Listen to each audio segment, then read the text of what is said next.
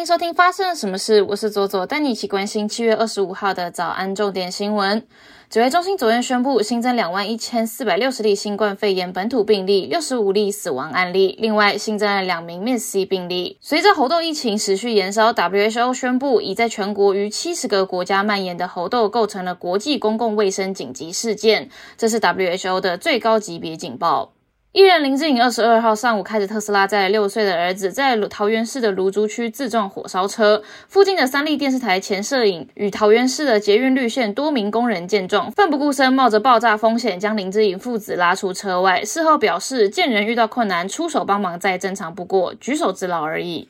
台湾羽球一哥周天成在台北羽球公开赛逆转击败了日本选手奈良冈功大，花费六十一分钟勇夺赛事第四冠。另外，台湾羽球一姐戴资颖暌违四年再度站上了台北羽球公开赛的舞台，冠军战以二十一比十七、二十一比十六横扫了日本选手川上沙惠奈，拿下追平赛史女单纪录的第四冠。副总统赖清德赛后亲自颁奖。台湾知名登山家曾格尔在脸书上报喜，表示他成功以无氧的方式完攀世界最难的高峰 K Two，成为台湾第一个以无氧方式登顶的 K Two 登山家，也完成了 K Two 完攀史上面以无氧方式完攀的最年轻女性。他表示，克服了比圣母峰还要陡峭的坡度、困难复杂的地势、极低的含氧量，最后一段还跪在蓝冰上面边哭边攀爬，终于成功攻顶。这不只是个人的挑战，更战胜了人类的极限。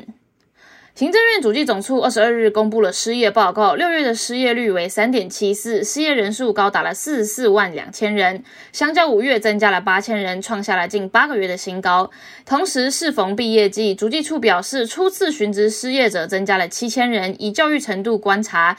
以大学程度者失业率五点三四帕为最高。英国媒体《金融时报》七月二十三号援引了六位知情人士的报道。中国私下对美国国会众议院议长佩洛西计划访台一事提出了严厉的警告。如果佩洛西访问台湾，中国威胁不排除采取军事行动。知情人士认为，中国此次的警告比往常的更加强烈，甚至暗示可能会以军事行动做出回应。国际方面，科学界爆出了惊人的丑闻。美国精神科学家莱斯内，二零零六年在顶尖的期刊《自然》上面发表了有关阿兹海默症的论文。直指患者大脑中出现的 B 淀粉样蛋白是致病的主因。此后的研究发展多关注在如何消除 B 淀粉样蛋白，但如今另外一份顶尖期刊《科学》踢爆了莱斯内论文中大量的图片可能造假。若确实如此，那么学界对于阿兹海默症的研究方向等于是被误导了十六年之久。印度总统选举二十一日完成计票，由女性部落领袖莫尔穆压倒性胜出，成为印度首位原住民部落出身的总统，以及印度第二位女性总统。观察人士认为，在印度尝试的摆脱种姓制度包袱以及弱势群体难以翻身的形象之际，印度人民党下了一步好棋，至少十七名在野阵营的国会议员以及一百多名省议员违背了政党意志，把票投给了穆尔穆。印尼政府表示，网络搜寻引擎 Google 的母公司 Alphabet Inc. 已签署了注册网络技术平台的新许可规则，意味着 Google 必须要回应印尼政府的要求，提交用户数据资料。此举引发了各界对于言论自由的担忧。路透社报道，印尼的通讯部副部长在新闻发布会上面表示，亚马逊和阿里巴巴是尚未签署遵守新许可规则的公司之一。他警告，尚未注册的公司将会在五个工作日内被封锁。接下来我们来聊聊今天的发生了什么事。今天要聊的是全球暖化有多严重哦。英国在过去一周度过了史上最热的一天，最高气温突破了四十度。那欧洲连日非常的炎热，然后干旱就引发了森林大火。那高温已经在葡萄牙和西班牙导致了一千七百多人死亡。印度在今年五月的热浪就已经造成了小麦的减产，导致禁止出口。那台湾最近也出现了四十度以上的历史高温，体感温度也更突破了四十七度哦。那鸡的产蛋率也因为温度太高而下滑，造成了鸡蛋的短缺。联合国世界气象组织 WMO 就指出哦，拜气候变迁所赐哦，热浪的侵袭会变成常态。那剧烈的极端气候恐怕会持续到二零六零年。因为我目前的温室气体排放量仍然在成长。如果我们没有办法去减缓碳排量的话，那情况可能会越来越恶化。那联合国的气候变迁专门委员会就有给出不少有助于抗衡气候变迁的生活方式哦。第一种就是少吃肉类、乳制品、奶油，还有多吃本地的水果和蔬果，减少浪费。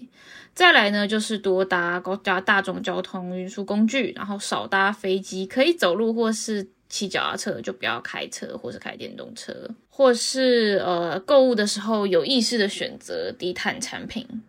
那当然，其中改变饮食结构是最直接的参与方式，因为我们没有办法去要求大家在。夏天的时候不开冷气，我们光是看到欧洲因为普遍冷气装设率比较低的关系，造成这么多人死亡，我没办法要求大家在热浪来袭的时候不开冷气，为了呃以后的碳排减少。那但是我们可以改变的事情是在我们开冷气的时候，同时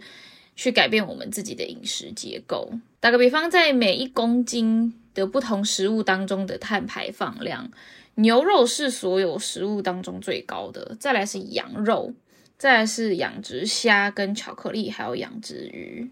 再来是猪肉、鸡肉，再来是起司、啤酒、牛奶、羊奶或是蛋类。再往下是咖啡、豆腐、豆类跟坚果。我们可以确认的事情是在非肉类的饮食习惯上面，如果是可以选择非肉类的话，我们的碳排可以大大的减少。但是如果要要求大家都不要吃肉，我想这我想这一件是目前如果我们的人造肉没有在取得更突破性的成果之前，都很难达成的事情。毕竟目前人造肉的口感上面还有制造的成本。都没有办法有太大的飞跃性的进步。我们可以先来看看台湾人的肉类饮食习惯。在二零一七年的中央畜产会的调查哦，台湾人吃的最多的是猪肉，平均每年会吃掉三十六点五公斤，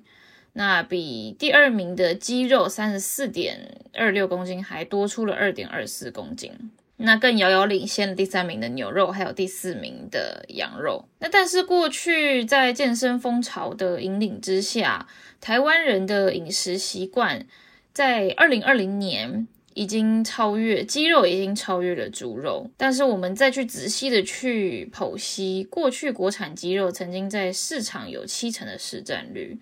那随着台湾人的鸡肉需求增加。那进口市占进口的鸡肉呢，有夹带着比较低价的优势哦。在二零二零年的进口市占率已经达到了六成，所以我们在调整饮食结构上面可以这么说：我们不只要多吃鸡肉，少吃牛肉与猪肉，我们更要去尽量的去选择台湾国产本土的鸡肉。这样子可以去减少我们食品在进口来台湾的碳排量。那过去美国一直是碳全球的碳排最高的国家，大概碳排都是每年在一千百万吨左右。但是呢，包含了中国大陆、香港、澳门地区，还有其他的亚洲地区，在工业化跟经济飞速成长之后，在二零零五年之后就超越了美国。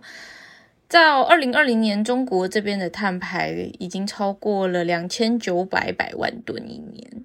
而美国仍然是呈持平在一千万一千百万吨左右。